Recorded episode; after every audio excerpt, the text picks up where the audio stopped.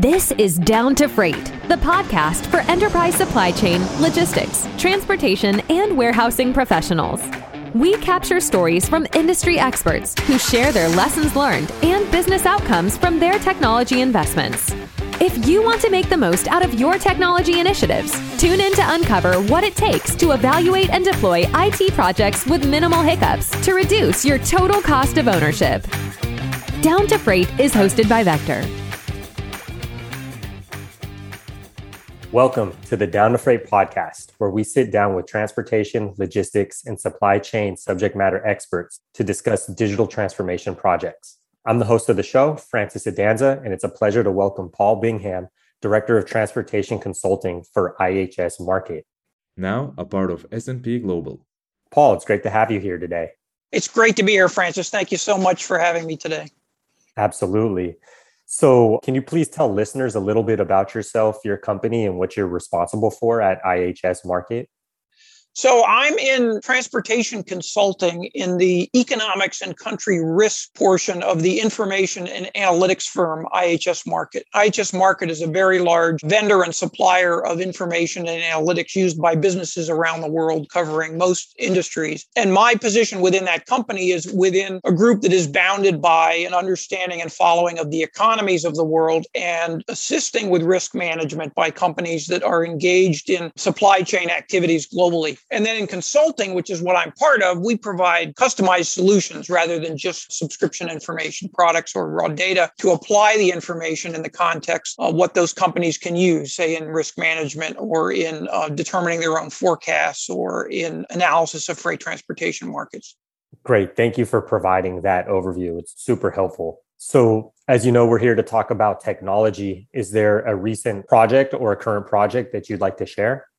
Yes, there is. I think the best example I can give is work we have been doing with clients to leverage their own data layered together with our data to help them make planning decisions for where they are now and where they want to go to, because in many cases, they're not where they want to be given what's happened from the pandemic. But also to take advantage of opportunities that might be available to them coming in the future. So, not just reactive, not just tactical, but also very much strategic. The example I've got in mind is in the consumer retail sector, where large retailers have been uh, reviewing with some urgency, and some of which predated the pandemic, but has been accelerated by the pandemic on their source supply chains. This is where many retailers have found that the risks associated with single source supply chains for certain SKU categories have led to them suffering stockouts. They've disappointed in terms of revenue. They've had markets in which they've not been able to serve adequately. This has been a bad news story for many of these these supply chain managers as a result of the severe disruptions from the pandemic and all of the issues which have flowed from it affecting the performance of supply chains, especially transportation and logistics in that time. So, what we do and what we've done in this example I'm going to give you is that we provide a big picture, full spectrum of assessment of country risk. This is looking at the large scale profile of a supply chain from the perspective of which countries are we sourcing from. It can drill down to the individual company level, but understanding even importantly the context of country by country. And this is a process that is an ongoing one. It can be done one time and provide input to, say, a particular point decision, but we tend to work with companies more of on an ongoing basis where they're monitoring conditions as they change, because obviously conditions in countries across the board, however you're looking at it, whether it's the health conditions of the pandemic for the, the workforce or the consumers, or if it's government policy, or even if it's things like disruptions from weather events or other disruptions from introductions of reactions of policies that affect industries within those countries all of that is a moving target. It's changing over time.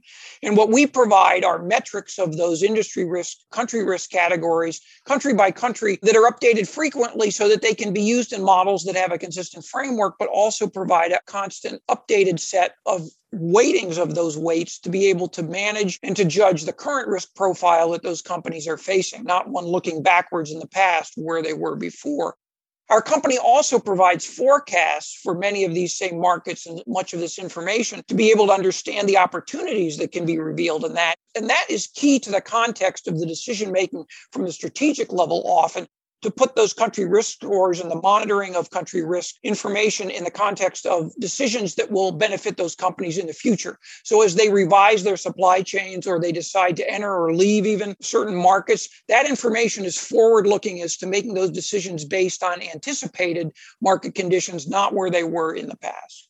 Got it. That makes a lot of sense. I can definitely see how this is important to your client's business. But for the companies out there who are not your clients yet, how do they make these decisions without this level of analysis? Well, it varies tremendously. I think some companies are fairly sophisticated in their attempts to manage their risk management profile, including for international country sourcing. Sometimes that's really done at a company level or at a, a supply chain partner level where they acquire information through their vendors or perhaps some advisors um, that focuses in on the countries in which they are active or maybe a limited set that they're considering perhaps an expansion or a shift in terms of the country sourcing or market entry in terms of uh, export sales or even production for domestic markets to sell in those. But oftentimes, that sourcing of intelligence is piecemeal. They may be missing out on opportunities from countries that they've not considered to look at and at the same time, they also may be missing some of the threats that exist in some of those countries in terms of not perhaps a company specific supply chain risks, but risks that are affecting the performance of their supply chains from a, a, sovereign level, a country level, in terms of policies that may be affecting the performance or the cost profile that they face in their supply chains those decisions that are then made with partial information they're suboptimal. Oftentimes they result in perhaps more of a short-term outlook than perhaps to the medium and long-term costs those companies in ways that they should have been able to better anticipate or conversely, perhaps through a limited number of alternatives that, that, that they've considered, they end up with a suboptimal um, arrangement of supply chains that end up costing them more, or conversely, make them more susceptible to supply chain risk disruptions to the performance of their supply chains. Wow, this sounds like a lot of work trying to draw conclusions with the amount of data you're describing. Typically, how long does something like this take? Well, it really depends on the intensity and the scale of the effort. For some companies whose supply chains are not quite so complex, perhaps in the number of SKUs or the layers, hierarchies of providers, it may not be so complex to do that. If there's a limited number of country sources for the relevant commodities, maybe something that could be done relatively simply with the information that we have at hand combined with their own company information to be done in a few weeks. On the other hand, there are those companies for whom the scope of their supply chains are quite complex and that they have hundreds of SKUs or thousands of SKUs that they're managing with many hierarchies of supply chain participants in those supply chains across numbers of countries where the complexity of the analysis to really do it right warrants a bigger effort. And that may take much more time in terms of many months or, or even years if they're thinking about it iteratively in terms of making some adjustments and then monitoring the results and then making further adjustments to the supply chains. That can extend into those real long term decisions, such as where you're going to have a factory established and operating, or maybe you have to train a workforce in a new country in which you've decided to diversify or shift your sourcing. That obviously can take a tremendously long time. And some of the guidance that we provide is some of the context for that about what the expectations about timing might be. Because in some countries, the institutional, the infrastructure regime may be such that it's much quicker for companies to get up and running with a decision once they've made it to get to the point where they may actually have production operating. In other countries, there may be institutional public sector impediments, such as permitting or other processes that have to be engaged in that take much longer. And part of the context that we provide in terms of that risk management is understanding that context when you're making those choices. So, not just making a choice based on, say, a production cost or an individual supplier cost or a contract that somebody might be offering you, but understanding the circumstantial situation in which you may be trying to operate that can affect maybe advantage you or maybe disadvantage you in terms of making that particular supply chain choice actually function.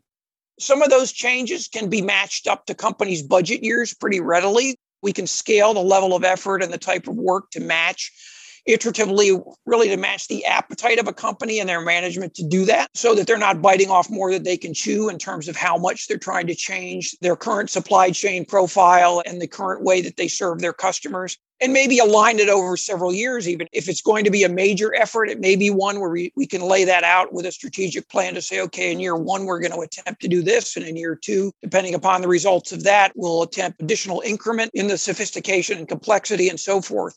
And then, really, for some of the greatest relationships we have, it's an ongoing relationship where it really doesn't have an end to it, that we're providing information, we're getting feedback from our customers in terms of what's proved to be relevant for them, where they would like some enhancement, perhaps in terms of the level of information or the speed with which it's being updated, or perhaps uh, sometimes adding to some of the metrics that are being provided in terms of additional information that can be found useful for those particular companies.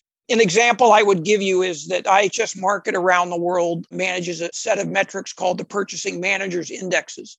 Those are a index set that is produced from surveys every month of individual company managers in the procurement side saying what they expect to be purchasing. It's a near-term set of metrics, but over time we've been able to enhance those and expand those so that they better serve some of the clients that are using those indicators as leading indicators as they try to take into consideration how circumstances are changing country to country around the world to do comparisons across country, across industry, and to understand what changes they may need to make in the short run to try to deal with that, or in some cases, to have validation of the plans they already have made in place to say, yes, the expectations are matching what we expect. We're going to continue and execute on the plan that we have the risks that we see with a lot of these clients is that they can try to make big decisions without having as close to as much information as they can possibly get to apply to that efficiently. And if they make the wrong decision to understand what will that cost them? What's the downside if you have stockouts or you have a failed performance on the part of a supply chain vendor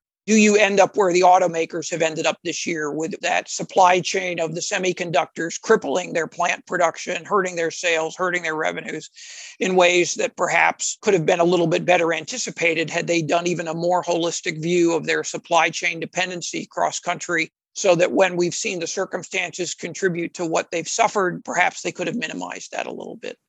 There's also circumstances where intentionally there's not a lot of slack in the supply chain. That's been true prior to the pandemic quite a bit with lean manufacturing, lean supply chains. The discipline developed over the years of the just in time manufacturing but one of the key lessons coming out of the pandemic now is perhaps a little bit better sophisticated use of information. And maybe there's some more sophistication that can be applied to the supply chain management discipline where greater buffer stocks are justified and perhaps prudent more so than was thought in the past, where there was just the drive to have as lean a supply chain across the board as was possible. That's made the smarter companies better able to deal with built in institutional and infrastructure issues around capacity. If they know they're vulnerable because they have limited source supply, both geographically and in terms of companies, perhaps then they can understand better okay, that's a risk that we can manage through the adoption of greater buffer stocks and incurring that greater inventory cost. Whereas in other inputs to the supply chain, they may still be able to say, well, we have appropriate redundancy, we have appropriate alternatives, we have relationships in place.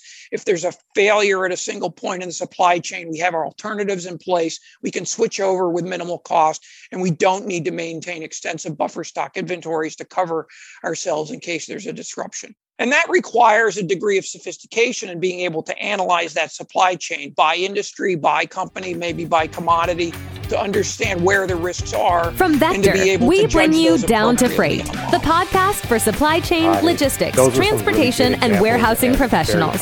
Tune in to listen to industry experts as we explore the lessons they learned, business outcomes, and technology initiatives. Just search for Down to Freight on your favorite podcast channels.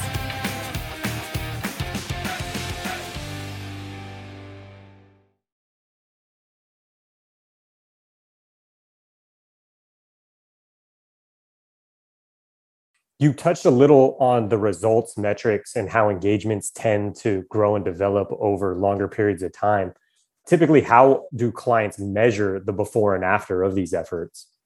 Well, that's a great question. And it really depends on the scope of the projects and the scale of what they're attempting to do. But it's important to know the KPIs that they intend to be using for tracking that up front. So part of the discussion early on is involved in that scoping of the project to say, okay, here are the kind of metrics that we're going to be established and then we're going to agree upon to then be tracking it and making sure that we have the availability to collect that information. In some cases, that's part of the project is to set up that information stream so that that information is available to be used on an ongoing basis. Those measurements of inventory and turn times, measurements of landed cost, understanding how there may be variability in pricing across the supply chain components and elements where you may be able to achieve some discounts as inventory ages or conversely you know understand that you're going to be faced with rising costs if there's certain disruptions or certain interruptions in some of those supply markets and how you're going to be able to deal with that and measure it in terms of ultimately back to the financial cost to the company in terms of what that's going to do to affect your P&L. Understanding trade finance costs is an important element of that. It's not just the transportation cost itself, it's what is the cost of funding that trade finance activity and that varies with things such as exchange rate differentials depending upon which country you choose to operate operate in or group of countries.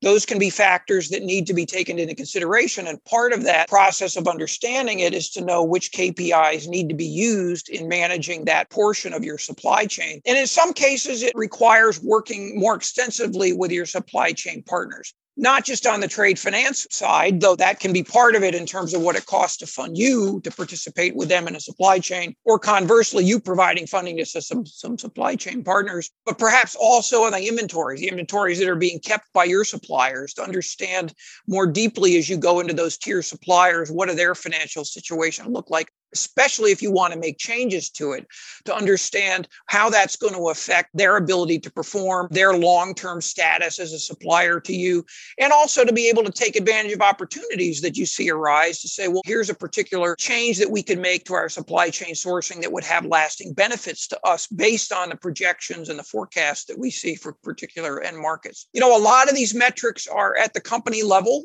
where you're monitoring and matching and tracking specifically what's happening within your own supply chain. But there are also metrics that you capture in the context of your supply chain. So your transportation cost in the context of what your competitors are paying for that same or comparable service through your supply chain or inventory management or all the intermediaries that are providing services to you. That's where the benchmarking comes in to provide information to be able to understand not just the alternatives for cost and structure of supply chain composition within your own network of supply chains, but those that you're competing against, those of your rivals at some level or other somewhere in the world, so that you can understand where you stand in terms of how well you're doing versus perhaps a company that's better or perhaps worse managed than your particular supply chain is. Got it. Well, I really liked how you broke down the metrics by company level versus business unit level and the relationship between the two. So, what's next for you and or IHS Markit in regards to other various technology initiatives that you might be working on? Well, that's a great question. I mean, some of them I can talk about and some of them I can't. But mm-hmm. just like our clients, we're constantly innovating, we're developing more solutions, we're providing new revisions to the ones that we have that have proven useful with feedback from the customers to say how could they be improved to better serve them. We conduct some research. We experiment by gathering data that we've not used before or perhaps not used in a particular way before to improve how we help clients make those strategic decisions.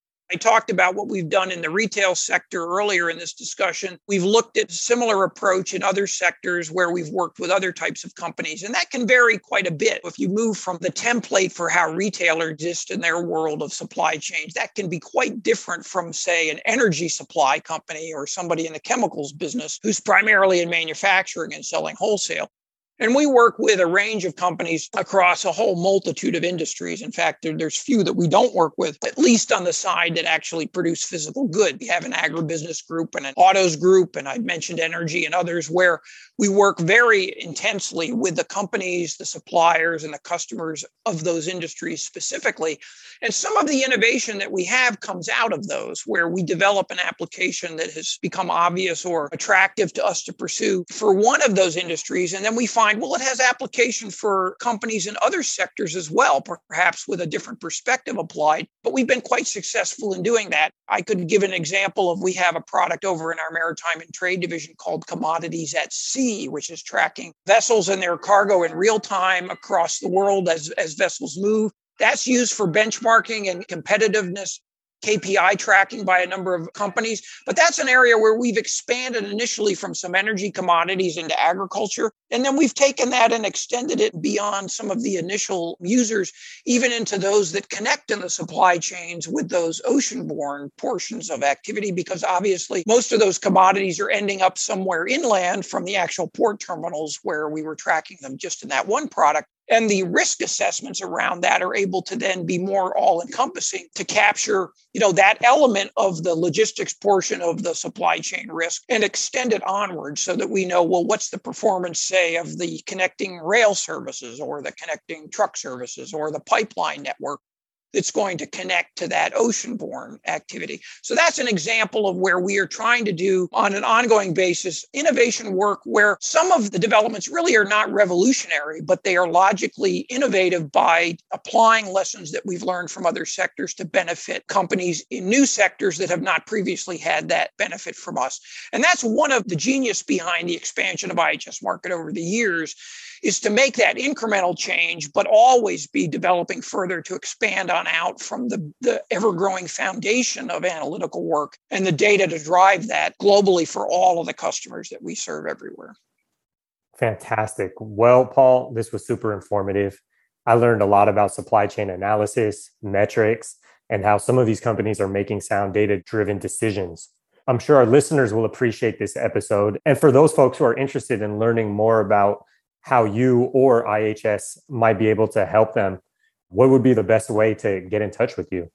I think to start, go right to our website, ihsmarkit.com. That's I-H-S-M-A-R-K-I-T.com. And then there's a whole host of different options to pursue the capabilities and the information that's available from the company to explore what's most relevant for you, because you can quickly drill down to those industry sectors that align with your business perhaps ignore those that are a little bit further removed from uh, your day to day responsibilities. That's what I would encourage a place to start. And then you can contact me. Feel free to reach me by email. It's paul.bingham at ihsmarkit.com. And I'd be happy to follow up with any of your listeners. That was Down awesome. to Freight, well, bringing you the stories and lessons today, from supply really chain, logistics, transportation, so much, and warehousing professionals. Listen to the other episodes in Google Podcasts and Apple Podcasts. Down to Freight is sponsored by Vector, the leader in electronic bill of lading and logistics workflow solutions.